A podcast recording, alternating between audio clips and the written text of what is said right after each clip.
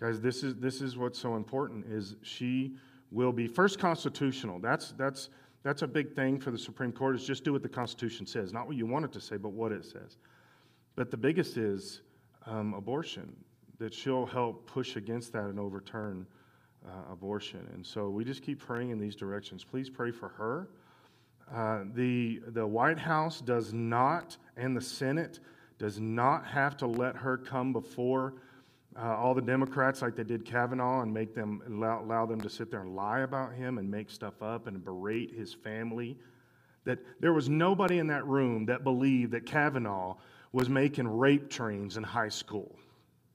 There's nobody in that room that believed that. But they have to beat down morality and they have to beat down um, right and uh, against wrong. They have to beat down right. And so uh, pray for pray for President Trump, pray for the Senate, and pray for this Supreme Court nominee that uh, she won't have to go through that stuff. There's no law that says she has to. I know that I know that Schumer and all these guys have been out there saying, well, this is they they have to follow the constitutional law. They, that he, he's actually right about that. It says it nowhere. I'll eat the Constitution if you can find where it says they have to allow that. They don't. The Senate has full control here, and he's nominated. The Senate can vote her in. Boom, just like that. Uh, ratifier. They don't have to do this other stuff. And so pray. Pray that we don't uh, subject somebody else to what, what Kavanaugh went through. And even all the way back to Clarence, Clarence Thomas. You guys remember when they were doing him this way? This is just not okay. It's, this, is not, this is not how humans act toward other humans. And, uh, and so, so pray. This is, this is what's so important about this is God will do changes. He will make things happen. He has the power to do it. But all through Scripture, he always um, partners with human beings to do it. We have to pray these things into existence. We have to with prayer moves the hand of God. God is waiting for us to be who He's called us to be, and so we have to pray for these people. Our, our youth group is at um, retreat right now. Been looking uh, forward to this for a while. No, they have because it was up in the air whether they were going to be able to do this or not. And they should be back this afternoon. Quite a few of them, they're leaders, all this stuff. We've really been praying a lot uh, lately. Um, each year it seems to get, get stronger. They they really uh, accomplish more of what they feel like God is telling them. And this year is, is no difference in that. I also wanted to ask, how many of you got to see any of the, um, the uh, prayer march yesterday? Anybody get to see some of that in Washington? Powerful. Powerful. I watched, I watched, well, I watched actually about a, hour of it overall and, and all the stuff that they talked about. But I, I got to watch the part where, where Franklin Graham got up and was talking and they introduced Vice President Pence and uh, had had and Prince uh, Prince uh, Pence was reading scripture and praying, and it just was. It's just one of those. I wish I could have been there. Hundreds of thousands of people in the mall, and uh, and just praying and seeking God, and and then the um, then the uh, governor of Minnesota got up. Anybody see that Bachmann? I think her name is. That woman prayed. You can tell that woman prays regularly. It's, um, you know, some people, when they get up, you can tell they pray about once every six months. They have to. And uh, this woman, she prayed. I mean, she was really seeking God. It was just, it was just a good thing. This is, this is what will change our country. Elections alone don't do it. Now, that's not a reason not to vote. I've been telling you, please vote and go out to the polls to vote if you possibly can. Don't mail something in. If you can possibly get to the location, don't mail it in. The reason, the reason the liberals have been setting this up is because mail in is how they're going to do fraud. Mail in is how they're going to lose um, hundreds of thousands of ballots. And uh, so we want to go to the polls. It's much more difficult. Fraud can still happen there, but go to the polls, okay? All right, now with all of this, I've been talking about over the last quite a, quite a while now that, um, that God wants us to be a church with power. And I really believe that the place that we've come to in our country today is because the church has had no power. Satan, Satan has power, and he's punching the church in the face. And the church has no power, and we can't do anything about it. All, all of that, we can, we can lay a lot of these things at the hands of certain men, uh, sociological and, and political and cultural ideologies, and even things like um, uh, uh, government structures, police in certain cities, all kinds of things like that. But at the end of the day, the reason that the riots are happening, the reason that we see these, these uh, Antifa uh, thugs and, and BLM Marxists and all this kind of stuff having free reign in these cities, I believe the main reason is because the church has no power. The church is not standing up against this stuff. The, that we're supposed to be empowered by the Holy Spirit to push back. The reason that, think about this, the reason that we have abortion legal, the reason that you can murder babies, it doesn't matter the age of that baby. Once conception happens, that's a human being.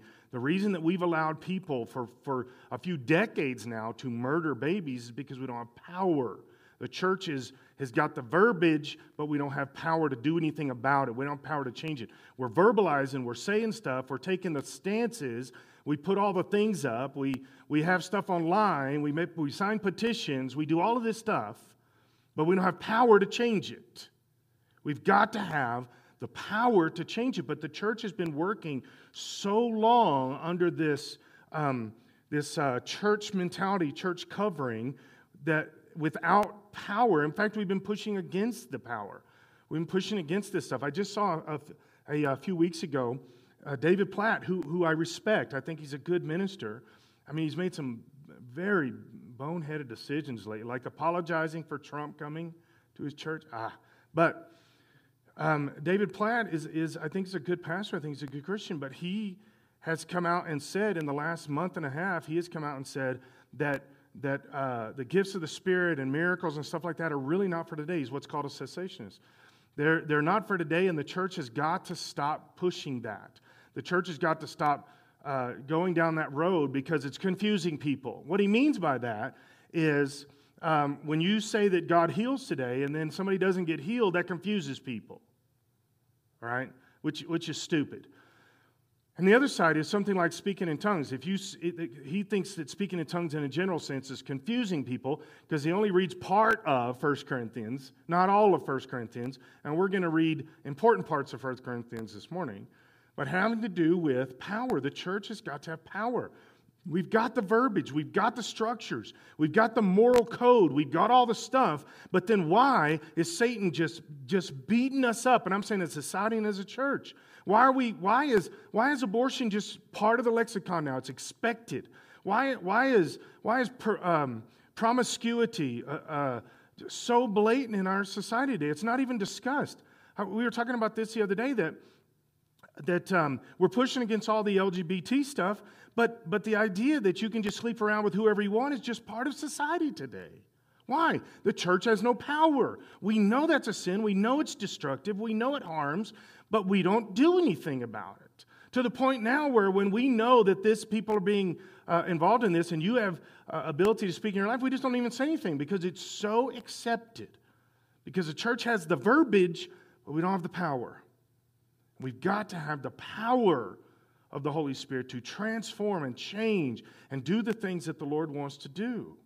This, this is why it's important. So this is this is the um, this is the scripture where the, where I'm getting this from. And and this guys, this isn't just a theological idea. This is literally the, the reason our, our country is where it's at. And this is this is going to determine whether the church moves forward in America or we just crumble. Right now, we're in the crumbling process.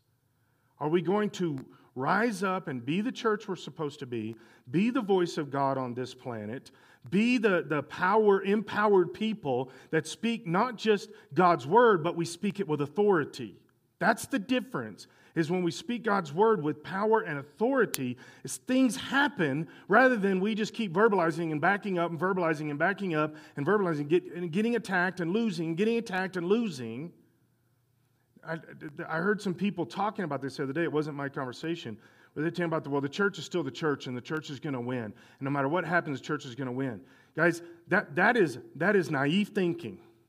If you just assume the church is going to win, Jesus Christ is going to win, but the people that are his followers will walk in power and they will win because they're walking in the power of the Holy Spirit. Just calling yourself the church does not mean you will win. We have been losing for decades in this country. We've been losing ground. We've been losing the, the uh, moral voice. We've been losing the authority to speak into the country and the power to accomplish the will that the Lord has. The church in America is not just going to win because we call ourselves the church. We have to have power. So this is where it comes from. 2 Timothy chapter 3, verse 1. You should know this, Timothy, that in the last days there will be very difficult times, for people will love only themselves and their money. All of this builds. You can't just pull out the, the last sentence here and say, well, this is what it's about. All of this builds. And this is why it, he's, he's going to get to the end that we have to have not just a form of godliness, but the, the power of it. Th- this is the thing. The reason we don't have the power is because these other things have been building in our lives, in our minds, in our spirits, and in the church. The church is more about these things than not. For people will love only themselves and their money. They will be boastful and proud, scoffing at God, disobedient to their parents, and ungrateful. They will consider nothing sacred. They will be unloving and unforgiving. Man, this is, this is literally a description of our country in the last six months. Everything about this. They will consider nothing sacred. They'll be unloving and unforgiving. They will slander others and have no self control. They will be cruel and hate what is good. That, that's, that's one of the bigger keys right there that you can see this is one thing people constantly ask me, where do you get your information? Where do you get your news from? Where do you get all this stuff? And here's one of the things is you have to go into to um, when you're online and you're looking at stuff. First, I don't watch TV news at all. It is a joke. But I, they, they, when you go online and you look at where you're going to get your information from, the source is as important. You've got to know the source before you start listening to what they say. Because here's the thing it says here, they will be cruel and hate what is good. When I come across something, and I, and I used to have this mentality that I need to have both sides. I've done this for years. You need to have both sides. You need to listen to the right, the left. You need to balance it out and figure it out what it is. But guys, there, I'm getting to more and more to a point now where I don't want to listen to what I know is going to be a lie from the beginning. I'm not going to those sources anymore nowadays. I used to. I have a whole list of them. I don't go to those sources anymore. Why? because I don't want that lie getting in my head, in my mind, in my spirit, because it corrupts. And so I look at what I'm doing. Do they hate? Do they hate what is good? Do they do they hate godliness? Do they hate morality? Then I do not want to know what they think about a subject. I want to look at the this is where it comes back to Philippians chapter 4. Think on these things, whatever is good whatever is pure, whatever is right, whatever is holy, those are the things I'm going to focus on. And so I'm, I, I'm getting more and more to the point now where I'm limiting the other input.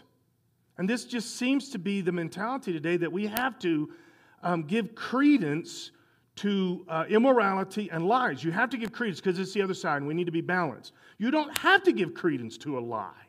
In fact, when, I, when my kids were little, I didn't, if they were lying to me, I stopped it then. You don't, I'm not listening to your lie. I know what truth is, and we're going to go that direction. I'm not listening to the lie. I don't want to know what, what's being said. If you hate evil, I'm not concerned with what you think. Okay, I think, I think I said that strong enough. They will be cruel and hate what is good. They will betray their friends be reckless, be puffed up with pride, and love pleasure rather than God. They will act religious, but they will reject the power that could make them godly. Stay away from people like that. They will act religious, they'll have all the stuff, they'll do all the things. They will, they will appear to be um, Christians, they will appear to look and act like Christians. Uh, my daughter sent me a little video clip of a church in uh, Texas. And um, she was wanting to get my feedback, and, and um, her older brother started jumping on it first, and then I came in later because I didn't see it at first. But um, this, this church was preaching on, um, and I don't know what church it is, but this church was preaching on, um, on um, uh, sin and hell. And basically, the sermon was our country is, is uh, sliding toward, is on a highway toward hell. So they had the worship band get up right before the sermon and play ACDC Highway to Hell. And she's like, That's kind of cool, huh? She was testing the waters, you know, there. And I said, That's the stupidest thing I've ever heard. Why, why would you do that? Why, why would you set that stage? The song is I'm on a highway to hell. Why would you set that stage? And I told her, I said, Emily, you've heard me talk about this a few times. One of the, one of the more spiritually disappointing, kind of defining moments was 15 years ago or more. I was flipping through TV and there was, there was some, I don't even know what it was, but they were, they were showing part of a concert from ACDC and, they, and the song Highway to Hell was playing. And over 100,000 people were in that Coliseum jumping with their hands and satanic stuff, jumping up and singing along with. The whole 100,000 people bouncing, singing, I'm on a highway to hell. And I thought, that's, that's a worship service. That, that, that's what that is. And I told her, I said, what would be the difference? I said, so when he preaches on pornography, is he going to show porn first? I mean, how, how long, do, how, you can continue down this road with any subject, right? But, he, and she was saying, well, I think they're trying to be kind of cool or whatever. I said, yeah, but this is where the church is at. We've come to a point where we will sacrifice the, the, the, the purity and the holiness and the reality of who God is. And I told her, and she knows this because I'd mentioned to her a few months ago. Um, I'm, I'm, getting more and more to a point, in fact, for months now, I, I, don't, I don't listen to any music that's not worship music. I don't want the stuff in my spirit. I don't think all music out there is bad, okay? That's not what I'm saying. Um, but I'm just getting more and more to a point where it just seems there's an urgency in my spirit. God, I don't, I don't think, I don't think we have the, the uh, luxury to be playing around. And, and I think the reason the church is where it's at now is because we have believed we have had the luxury to play around. That's, that's why we are where we are. Because we've been playing around for decades instead of really doing. I, I mentioned this just briefly, and I had some people ask me about it last week, so I'll mention again. Um, that I am praying, I'm praying strongly for the church that one of the things that we don't do, that we don't fall into the trap because it's crazy. It's you can go to any, any website out there, Right Now Media, that we use, which is a very good website. There's a lot of good messages and great ministers and all kinds of stuff. I'm not, not dogging the, the, the, the, the group. But if you go on it right now, and I've done this for a couple weeks now, just looking through, everything on there that's being pushed and put into the front and everything is how do we emotionally and mentally cope with COVID and where we're going to go with this as the church. Okay, I'm not against that. The problem with that is that's all that you're seeing out there. You can go to any groups. Catalyst, I believe strongly in Catalyst. You go to Catalyst website, that's what it's about. All of the, the preachers, all the teachers, uh, Christianity Today, the Christian Post, all these different things, all of their articles are about emotionally and mentally uh, dealing with COVID and the fallout of COVID. It's not about praying and seeking God. Just get on your face before God. And it's not about telling people about who Jesus is because that's their only hope. It's, it's none of that. We've, we've fallen into the trap that, well, society has told us this is the issue, and so we're going to allow that to be defined for us. And so now we need to emotionally learn how to deal with the issue. And by the way, a very strong sub subject under this is how prejudiced the church is. Because that's another subject that we've allowed the world to define and tell us. And that's not a reality. Again, I've been encouraging this. I want to encourage you again go to uncletom.com. Uncletom.com. Uh, buy that movie and watch it. It, it, is, it is profound truth that, that speaks back against the narrative uh, that uh, our country is so extremely racist right now. Well, it always has been. Guys, it's not. We're, we're the least racist country in the world. The le- okay, so, so go there. So, so how do we get this power? It says, stay away from people that have the religion but not the power. How do we get this power? Let's look at it. Luke chapter 24, verse 45. this is um, uh, Jesus is is this is last moments. This is after the resurrection. This is the guys um, on the road to Emmaus. He says some of the same things to the disciples uh, when he visits them. But he says, then he opened their mind to understand the scriptures, and he says, yes, it was written long ago that the Messiah would suffer and die and rise from the dead on the three day on the third day. He comes into there's there's Jesus shows himself to quite a few people after the cross. And he comes in and he says these things to certain people at certain times. Guys on the road to Emmaus, the disciples, twice that he says this kind of stuff. Now, why is that important?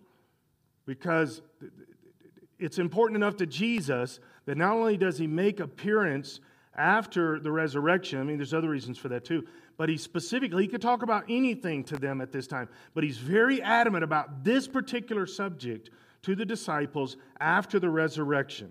Okay? It was written long ago that the Messiah would suffer and die and rise from the dead on the third day. It was also written that this message would be proclaimed in the authority of his name to all nations beginning in Jerusalem. That is, that's, that's the deal for us is we've got to tell people about Jesus. We've got to preach the gospel. We've got to let people know who Jesus is. Why? Because that's their only hope. In the middle of all this stuff that's going on right now, the only hope for humanity is Jesus.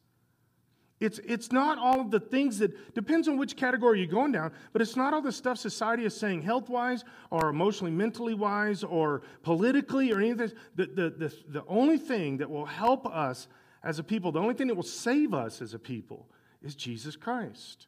We've got to be telling people about Jesus. Now, this is after he has said many times in all four Gospels, he tells people to go preach the gospel.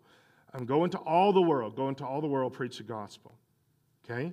um, Acts chapter 1, verse 8, which is the exact same moment right here as Luke chapter 24. Acts chapter 1 and Luke 24 are the same time. One is at the beginning of Luke, Luke wrote them both. One is at the, I mean, the end of Luke, and one is the beginning of Acts because he overlays and basically says, he's writing to the same guy, Theophilus, and he says, Theophilus is a story. Gets to the end of the, the book. He starts the next book by backing up into the last part of the uh, first book called Luke and he writes the book of Acts and he says, Theophilus, this is the, the rest of the story, kind of Paul Harvey thing. And, and, but he starts in Acts 1 is Luke 24. They're the same moment, the same time. Why is that important? Because he says in Acts 1, the reason you're going to have the power of the Holy Spirit is to, to uh, be my witnesses. Now, there's a lot of other things that come along with the power of the Holy Spirit, but, it, but they're, none of them are mentioned there. They're, because they're all secondary. Every one of them are secondary. Primary is to be my witnesses Jerusalem, Judea, Samaria, and the ends of the earth. That's the primary. We're going to look at that in a second.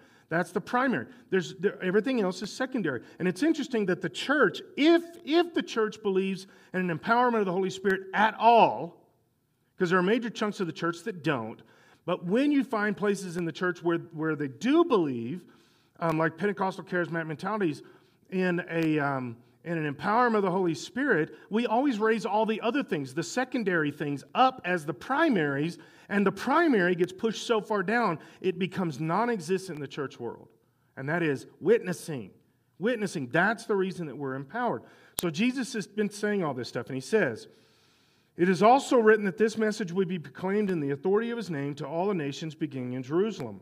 There is forgiveness of sins for all who repent. You are witnesses of all these things. And now I will send my Holy Spirit just as my Father promised. And then he says, But stay here in the city until the Holy Spirit comes and fills you with power from heaven. This is extremely important to Jesus. Go preach the gospel. Go preach the gospel. This gospel is going to be preached. This is the message. You're being sent all over the world. All these things, all through the gospels. He says this. But then, one of the very last things he says before he leaves this planet physically is he says, But, but wait in Jerusalem until you've been filled with the Holy Spirit. Why? Because if you try to do this just as knowing who Jesus is and being made right with God the Father, which is covered with the blood of Jesus, if you try to do this just covered with the blood of Jesus, your relationship with God will be good, but you won't have power to transform the people around you. You won't have power to walk in the supernatural. You're not going to have the power, which, which also leads to the motivation and the compassion for the lost, to go and preach the gospel. A church that has no power will not preach the gospel. Guys, look at the American church. The American church is getting smaller every single year. Why? We're not witnessing. Why? We're not walking in the power of the Spirit. And when we do, when you have the pockets of the church that strongly believe in this, I don't mean the, the manifestations of spirit living. See, this is where the church has adopted a bunch of stuff and we told ourselves it's the same thing. um, back in the 80s, coming into the 90s, there was a major push through all evangelical churches to look more like the Pentecostals because they're having more fun. So they began to clap and raise their hands and sing uh, peppier songs and do all of the stuff. And there became a freedom in worship. And I don't think it was fake, I believe it was real. It's undeniable that it happened. The problem is, is the, the Pentecostal church, instead of saying, Yeah, we've been over here a long time, come meet us. Come gather with us because it's more than just worship. It's more than just exciting church. It's an empowered living in the Holy Spirit. We went their way and met them halfway and left empowered living behind. That's where we are as a church now. We got the look of it, we don't have the power. And that's why the church doesn't witness. That's why we don't even know how to live empowered mentalities. We don't even know how to verbalize stuff to people. We, we, we cow down, we give up, we don't want to be confrontational. I've had so many people tell me for years and years and years, but specifically the last six, seven, eight months, I've had people telling me, not, not from within our church, except for a few exceptions, but people telling me, you're too confrontational. Um, be, be nicer. That's not maybe the words they use, but that's what they're saying. Be nicer. You, you know, I said this to my kids yesterday. We, we drove up in the mountains and looking at um, the leaves change and all that kind of stuff. We didn't really go far because it was a nonstop line between here and Divide of, of about 10 mile an hour traffic. And when we got there, I was like, I've seen enough leaves. I can't do this anymore. But we sat at lunch and I was talking to him. I said, You know, I'm, I'm in a place as a minister, and I said this, we were online with my, my kids in Texas too. I said this, I said, I'm in place in ministry which is very unique for me, and I, and I really like it. I am um, more invigorated right now. Now, preaching is my favorite thing to do. I know I'm called to do it. God has gifted me to do this, and it's my zone. Okay? I would rather do that than anything. There are other things about pastoring I don't ever want to do, but I have to. But preaching is it. Okay? And the studying for it, I like that too. But I told him, I said, I'm kind of in a zone right now more than I've been, I'm saying inside my spirit. And I said, because we have people coming into the church in droves. And, and I don't mean this overly critical, but guys, this is the truth. The first five or six years I was here, this was not the case. Okay? When we got people coming into the church right now in droves, saying, Pastor, we appreciate your confrontational approach because we've been missing it forever and we need it.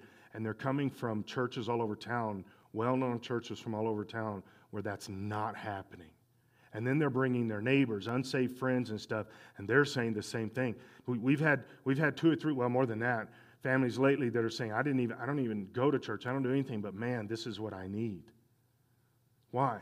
Because, guys, we're at a place where it's squeezing in, the spiritual is squeezing in, and we've got to speak truth, and we have not been doing that.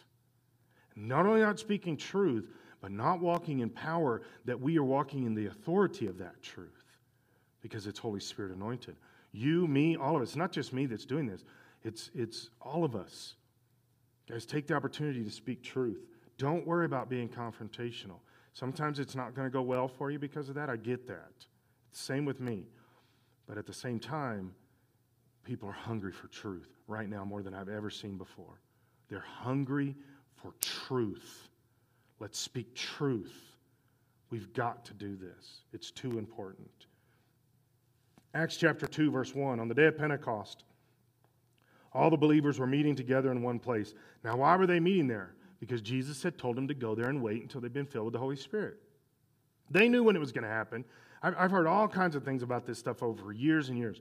People saying, well, they, they didn't know what was about to happen. They knew exactly what was about to happen. How do we know? Because Peter gets up right after this and says, this is exactly what Joel told us was going to happen. They were expecting, they were waiting on what Joel had prophesied. And, and exactly that happens.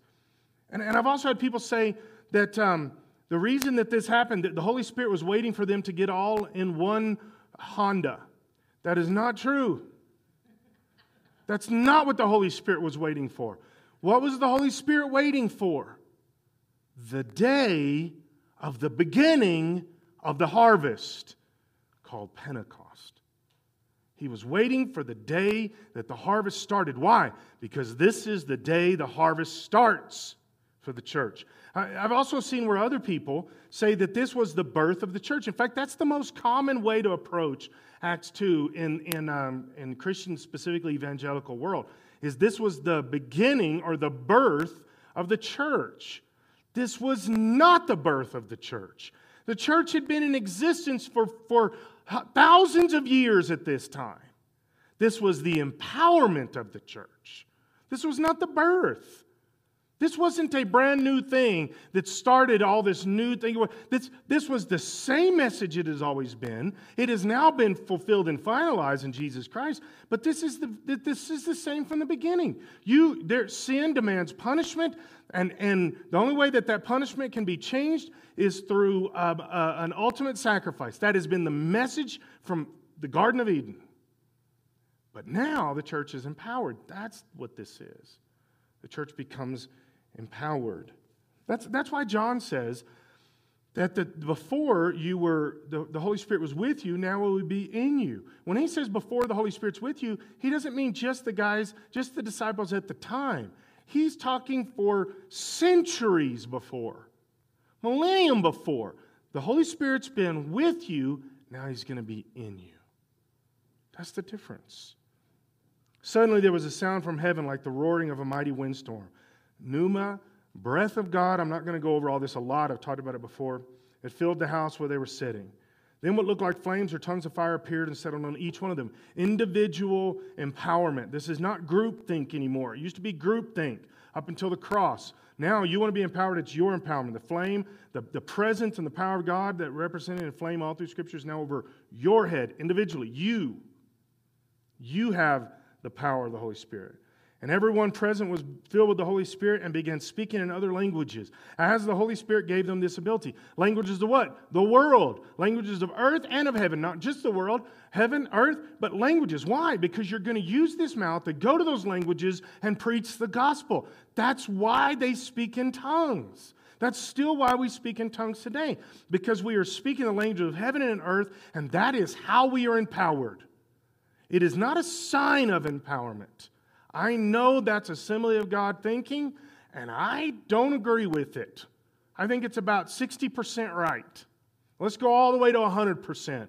It's not a sign of your empowerment, it is your empowerment. It's how you're empowered. When you're, when you're needing power, when you're needing the, the battle to be fought and won at that moment, begin to pray in the Spirit. Doesn't matter what the subject is, pray in the Spirit because that's how the Holy Spirit uh, uh, uh, rises up within you and gives you that power. That's how the Holy Spirit does it. Is you pray in the Spirit. And anybody that's, that's done this for any length of time in their life at all, they know this to be true. When you're praying the Spirit, you can feel God's power rising up within you. Feel God's power. But this is, this is part of the, the, the problem that the Pentecostal church has had is we put uh, emphasis on all of the extra stuff instead of just getting with the Holy Spirit, spending time praying in tongues, praying in the Spirit until you are empowered. And we, we could leave everything else off. And if we just do that, the church will start rising up in power.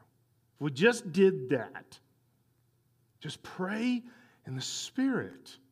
When you're praying for somebody, pray in your language and pray in the Spirit. This is exactly the way Paul says it. Pray in your language, pray in the Spirit, pray in your language, pray in the Spirit, and the Holy Spirit will rise up within you in power, and your, and your words, your prayer, that moment becomes way bigger than you, becomes supernatural. Pray in the Spirit, pray in the Spirit. So important. So, the very first thing that they do, they're filled with the Holy Spirit. But then life starts happening. Acts chapter 4. As soon as they were freed, Peter and John returned to the other believers and told them what the leading priests and elders had said. Well, what did the leading priests and elders say? They said, Peter, John, stop talking about Jesus. We'll put you both back in jail if you do this. Stop talking about Jesus.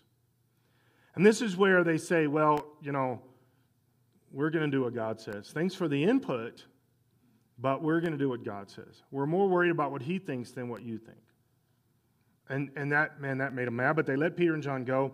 They go back to the believers, and everybody's nervous. They're worried. They're scared because they're going to they're to potentially be put in jail or attacked. What is the difference between what we're dealing with right now, except that it's not as bad? No matter how bad you think it is right now, Christians are still, well, I, I say that, but uh, Christians got put in jail this week because they had a worship service. Did you guys see that? They got arrested and put in jail. What? So I guess there's no difference. It's the exact same thing. I, I saw that little uh, pictures and I saw a little video clip of that. And I know this is not the, the normal way everybody's thinking. I really felt sorry for those two police officers that were arresting those people. Because I just don't think they were all in with that mentality. I, I, I wonder if they're literally putting those handcuffs on people thinking we are arresting people because they are singing worship songs. Because that's all they were doing. Our country is crazy right now. But here's the thing they had the exact same thing. We're having the exact same thing. So, what do we do with this? What do we do with this? Same thing they do. When they heard the report, all the believers lifted their voices together in prayer to God. Now, again, I'm not against like rallies and getting together and all that kind of stuff, but I think the, the best thing that I have seen in a long time is when I was watching yesterday and, and Franklin Graham, right after Vice President Pence prayed, he said, Now we're just going to spend a few moments. He said, Pray how you want, what you want, but he said, I just, one request, pray out loud. Hundreds of thousands of people. And I'm watching, and my spirit is being moved by this. Hundreds of thousands of people standing on the mall.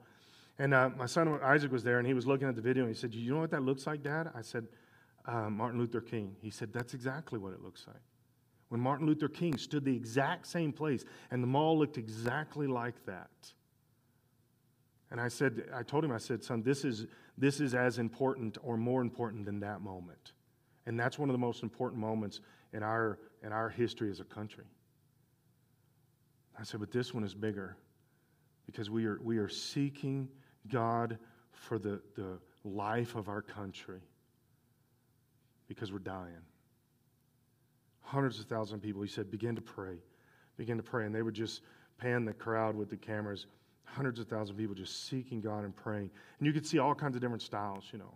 Again, that governor of, Minnesota, uh, of uh, Minnesota, she was standing, previous governor, she's not governor now, she was standing kind of behind um, Franklin Graham by Vice President Pence, and she's back there just. And I told her, I said, Look at this lady. That lady knows how to pray. She's not playing. She. I thought, I, I wish I could hear what she's saying. I don't even know what she, but I can sense her prayer. Guys, pray for our country. This is what they said. They heard the report. All the believers lifted their voices together in prayer to God. That's the answer.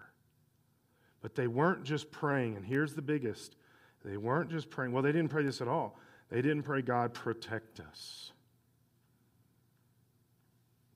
I don't think that's wrong or bad, but their mentality was different. They were saying, protecting us is not the priority right now. They're trying to stop us, and they're trying to stop the gospel. Protecting us is not the priority. It's getting the name of Jesus out there, the gospel out there, that's the priority. Look at what their prayer is. O sovereign Lord, creator of heaven and earth, the sea and everything in them, you spoke long ago by the Holy Spirit through our ancestor David, your servant, saying, Why are the nations so angry? Why did they waste their time with futile plans. The kings of the earth prepared for battle, the rulers gathered together against the Lord, against his Messiah. In fact, this has happened here in this very city. He's doing the same. He's doing the same there. They're doing the same there, looking back to the time of David, that I'm doing right now, looking back to them. Saying, God, this is who you are. This is what you've said. You're, they, they, they attacked they attacked your people during the time of King David. They're doing the same thing to us. And I'm saying they attacked the, the people during the time of Peter and John right after the resurrection, and they're doing the same to us. So, do we pray God protect us? That's not bad, guys. Do that. I, I pray that for my kids, my, my, my grandkids all the time. I pray that, I pray that, I pray that. But at the same time, this is the most important thing. It's not protection. God, give us the boldness. Look, in fact, this has happened here in this city for Herod Antipas, Pontius Pilate, the governor, the Gentiles. It's interesting that the governor's involved. Do I need to say that again? Did you guys hear where uh, Florida, Governor DeSantis released all restrictions on everything in Florida? Now, you know why, because Lynn and I were talking about this, and Lynn, I was so proud of her. She's, she's getting on top of this stuff.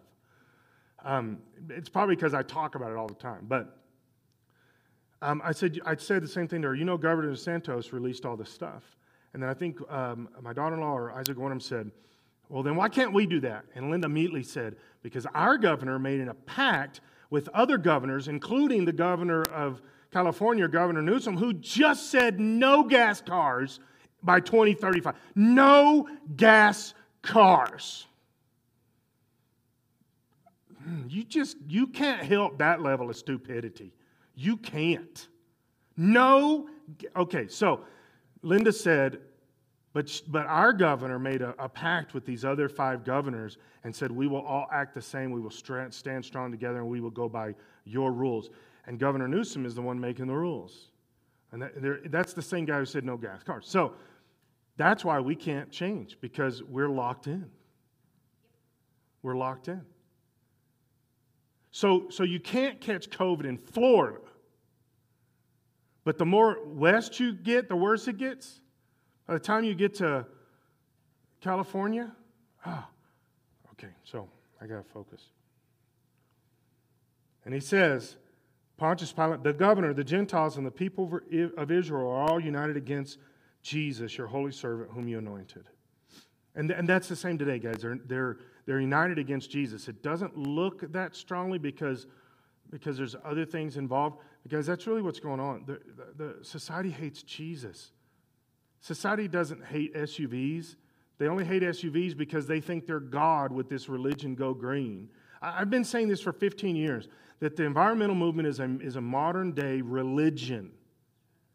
And PragerU just put out a video this week about the, it's about a 20 minute video, it's way longer than normal ones, about how this is a religion. I thought, good, you guys are getting it. This has been a religion from the beginning. Mother Earth, we are gods in, in little form. We can control stuff. All these things. They hate, they, they, they hate Jesus and they have to worship. They, they still are spiritual people, so they have to do something. The same thing now. They don't, they don't hate govern, uh, governor. They don't hate President Trump. They hate Jesus, and he's been doing a lot of Jesus things. The biggest one is Amy Coney Barrett. That, this is huge, okay? So he says, oh, oh, oh, Lord, hear their threats and give us your servants great boldness in preaching your word. Not protect us, give us boldness. Stretch out your hand with healing power. May miraculous signs and wonders be done through the name of your holy servant Jesus. We need that exact thing now. They're attacking you, Jesus, so give us boldness and help us that when we are praying and when we are witnessing, that miracles happen. Because that is power pushing against the darkness. Power pushing against the darkness. And that's what we need. After this prayer, the meeting place shook. Just like I said last week, why was there a uh, earthquake after Jonathan went up on the hillside? Because God loves to do big things and show off. Why did this meeting place shake? Because the Holy Spirit said, I'm with you, but I'm going to show you this. I'm going to give you a little something here just to walk away going, wow, now, now here's the thing God doesn't always have to do that, and we, that's not what we're going after, okay? That's not what I've, I've been in prayer meetings where people have prayed before, Lord, shake this building, shake this building. They did not pray, shake the building. They prayed, give us boldness and power to preach the gospel. But we're more concerned sometimes about building shakings than power of the gospel. Let's, let's get out there and be empowered, not in here and be empowered. Let's, here's good too, but you, you understand what I'm saying? They didn't pray that the building be shaken. Holy Spirit just did that because He's cool that way. I mean, there's really not any other reason except He was just showing He was there. He does this thing. After this prayer, the meeting place shook and they were all filled with the Holy Spirit. And they preached the word of God with boldness. You and I need the boldness. We need the power, not, not bold in ourselves, not bold in our, in our message, not bold in standing up against stuff, but bold in the power of the Holy Spirit that carries um, transcendent truth of the gospel to people's lives. That is still the best number one way to change the world is to change one soul at a time, bring them from Satan's camp to Jesus' camp. When Satan runs out of people, he's got nothing. Just keep moving them into the camp of Jesus as much as you possibly can. 1 Corinthians 14. Again, speaking in tongues is how you get this power. I've had this question for years. Well, do I have to speak in tongues to be filled with the Holy Spirit? That's how you are filled with the Holy Spirit. That's how. Do I need to put gas in my car to make it go? That's how it goes. That's, there's no go. There's no go without gas. That's, that's literally the mentality. Plus, let's just look at this. This is why I'm reading these scriptures, is to simplify it to this little part. 1 Corinthians 14. Now, Paul is talking to the church at large. And He's been talking in 12, then he talks about love in 13. But in 12 and 14, he's talking about how the gifts of the Spirit operate in the church mentality, in the corporate setting of the church mentality. Here's some things that you got to kind of go into this knowing. Everybody in the church at that time understood an empowered mentality. They prayed in tongues they spoke in tongues. They did all this stuff on a regular basis. When they had corporate services, the gifts of the Spirit, all the gifts of the Spirit were there prophecy, discernment, word of knowledge, all these things were going on. That's why Paul sits down and begins to talk with the church. And he says, You guys got all this stuff. Let me give you some, some structure to it. Let me give you some order so that you can understand what we're doing and why we're doing it. Stay focused on what? Stay focused on Jesus revealing himself to us here so that we can reveal him out there. So that's why Paul does this. I, have heard so many people over the years talk about how Paul came in to make sure that they weren't speaking in tongues. That's not true. Everybody spoke in tongues then. That this was a big country. That's a big one I got at Denver, Denver Seminary. They even had a whole big uh, seminar one time on the controversy of, of uh, tongues in the New Testament, New Testament church time frame. There was no, there was no conflict or or tension or anything. Everybody spoke in tongues. How do we know that? Because that's why Paul wrote Corinthians. Because everybody is already on board. You can see that in so many senses where they already are on board, they already understand this. But people, because people are silly sometimes, they kind of start going off and doing their own things, and they're losing the focus of what Paul is saying the Holy Spirit's trying to do. That's why he teaches in 12 and 14. The idea that somehow Paul was saying there's this big controversy called tongues, he never says that. He never even goes there. It's not a, it's not a subject in the New Testament. They were all on board. We're the ones who have parsed it nowadays and made it separate and made it some kind of controversy. It was not a controversy. The only place it comes even close is in Acts 2 when all, everybody's speaking in tongues, and all these people from all these language groups hear them speaking in their own languages. But did you know nobody there, look at this, nobody in Acts 2 said, um, This shouldn't be happening. They said, Hey, I just heard them speak in my language. That's interesting. I'm going to go check this out. I'm going to go see what's going on because this is interesting. There was no conflict. And all these 16 different people groups, I think, are that you hear languages of in there. They're all drawn in. How do we know they're all drawn in? Because when Peter gets up to speak at the end of this, thousands were added to the church that day. That means when Peter is speaking, he's speaking to thousands of people that had come in to hear what Peter had to say because they heard speaking in tongues. There wasn't a negative, there wasn't a conflict. They thought it was cool. Which, by the way, Paul reinforces in 1 Corinthians 12 because he says speaking in tongues is a sign to the unbeliever. Unbelievers that, let me put a caveat here, that have not been taught by the American church that there's something wrong with this, or it's bad, or it's demonic, unbelievers are drawn in. And by the way, in every uh, uh, other place on the planet that happens all the time, except Europe and us, where it's been taught against, Unsaved people are drawn to speaking in tongues. It's interesting. They feel the power, they sense it's something uh, supernatural from God, and they're pulled in. It's only in the American church where we've been taught against it that it becomes conflict. He says, but in verse 1, let love be your highest goal. You should also desire the special abilities the Spirit gives. You should desire.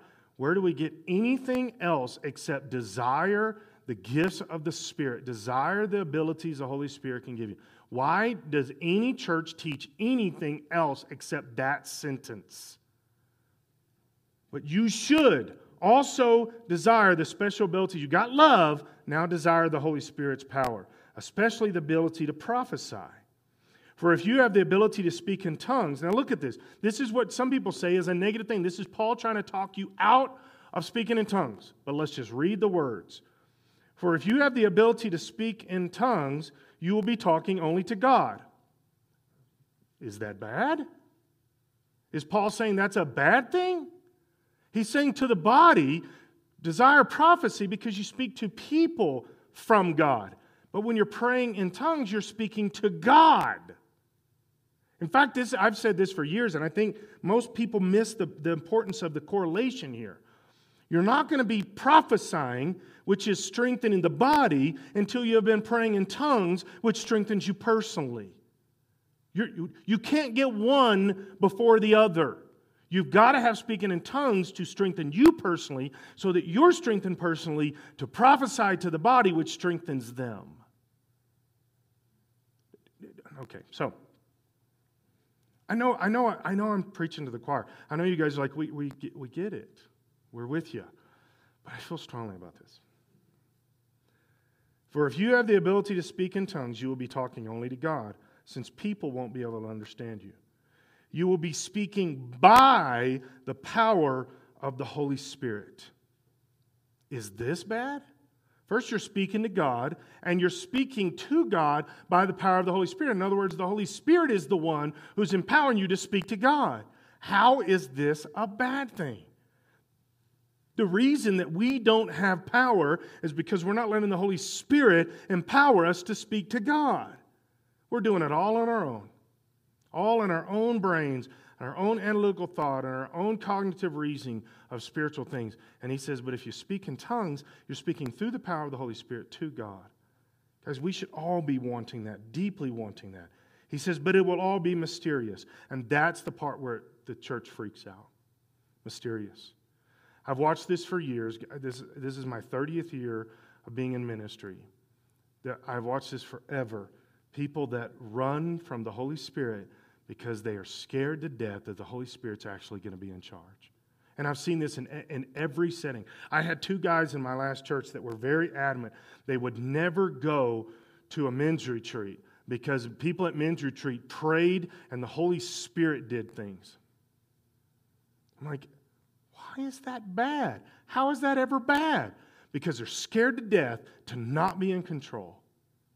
They're going to build their own Christianity. They're going to build their own mentalities. They're going to build their own code. They're going to design everything themselves, and they're not going to let the Holy Spirit be in charge because the Holy Spirit will be conviction. In fact, usually what, I, what happens with me, and I know this is an overgeneralization, it's probably not fair sometimes, but when I hear people talking so much about well, I can't be involved in that because the Holy Spirit, like coming to a church prayer meeting.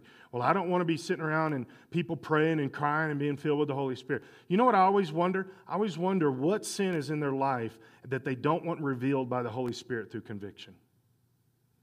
Now, that's probably not fair to everybody, but I've just seen it so many times that the people that seem to run from the Holy Spirit the most are the ones that have the sin going on that they're trying to hide and cover up. That's, that's my experience. It's totally anecdotal. But I wonder about that. Why, why would we not want the power of the Holy Spirit? Why would we not want to be talking to God? Why would we not want this power straight from the Holy Spirit? Why would we not want that? He says, But one who prophesies strengthens others, encourages them, and comforts them. I want to do that too, but I can't do that until I have been strengthened. A person who speaks in tongues is strengthened personally. That's why I believe that tongues is actually the empowerment. It's your, it's your strengthening, it's your empowerment. But one who speaks a word of prophecy strengthens the entire church. We need the power that goes beyond our natural abilities. Stop resisting. I'm not saying you are, I'm just saying if there's a possibility, don't resist what the Holy Spirit wants to do. Go after Him. Pray in the Spirit. You should be praying in the Spirit every day. Every day. You cannot come up with a reason why you, why you wouldn't, why you shouldn't. You can't. We need to be praying in the Spirit every day because you need strengthened. You need boldness. You need the power of the Holy Spirit to speak with authority and with truth. We need to be filled with the Holy Spirit. Why don't you stand with me?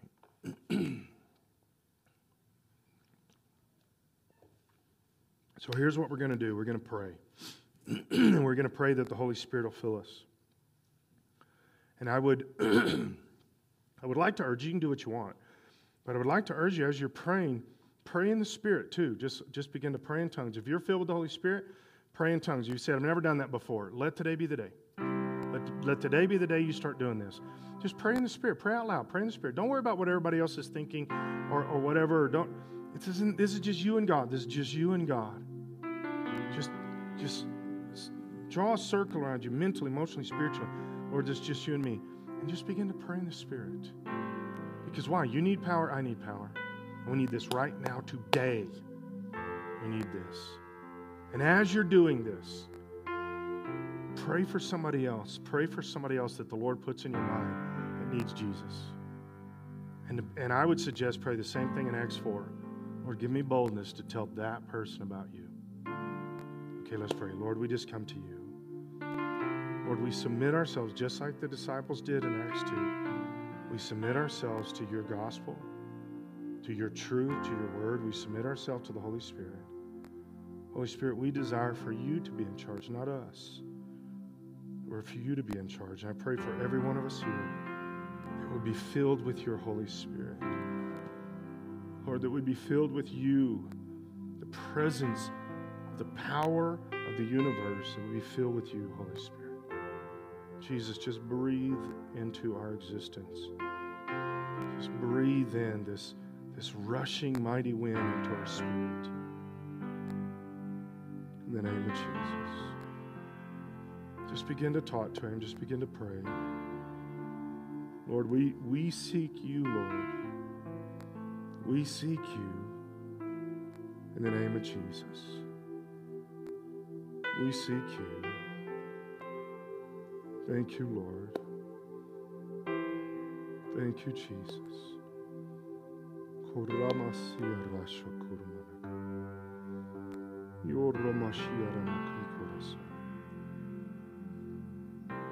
Lord, we pray for our country.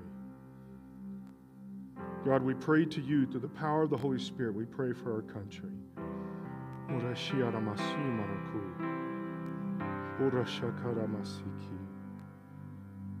We pray for our country. We pray for our president. We pray for our church.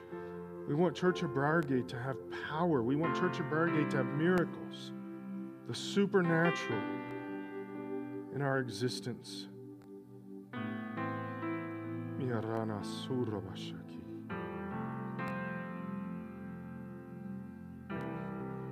Lord, we submit ourselves to you. We submit ourselves to you. That you're the King. Lord, I pray that every person in this room will just surrender to your Spirit and make praying in tongues, praying in the Spirit a daily routine, a daily process. That we won't be worried about it, won't be embarrassed, or I don't know, however, Lord, but that we'll worship in, in spirit, we'll worship in, in tongues, we'll worship and pray in tongues. Lord, I really believe that the future of our country is depending on not just us, but the church rising up with this. We need this. Or if there's anybody at Church of Briargate that's unsure about this, or even, even people listening online, they're unsure about this, show them your word, Lord. Show them your truth. Show them that just let Jesus breathe on them. Just desire the same thing the disciples desired. Jesus, just breathe on us. Fill us with your spirit.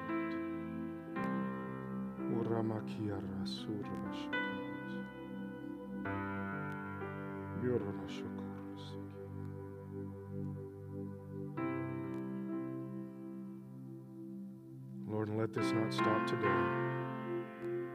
But as we lay our heads on our pillows tonight, we'll pray in the Spirit. As we wake up, we'll pray in the Spirit. As we're driving to work, we'll pray in the Spirit. As we're turning computers on to work at home, we'll, we'll pray in the Spirit. Jesus'.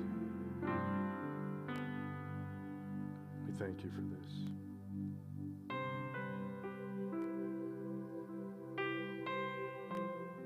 Thank you, Jesus. so I'm going to change it this morning. Just so before noon tomorrow, the Holy Spirit's going to desire you to be with Him and be close to Him. Before noon tomorrow, pray in the Spirit. Just, just start there. Everything else will work. Just pray in the Spirit. And uh, God will honor that in your life. So shake somebody's hand. Tell them how glad you are they're here. Um, hopefully that's true. And uh, we will see you Wednesday night. Uh, we do have a special female speaker Wednesday night. So you want to be here. We'll see you then.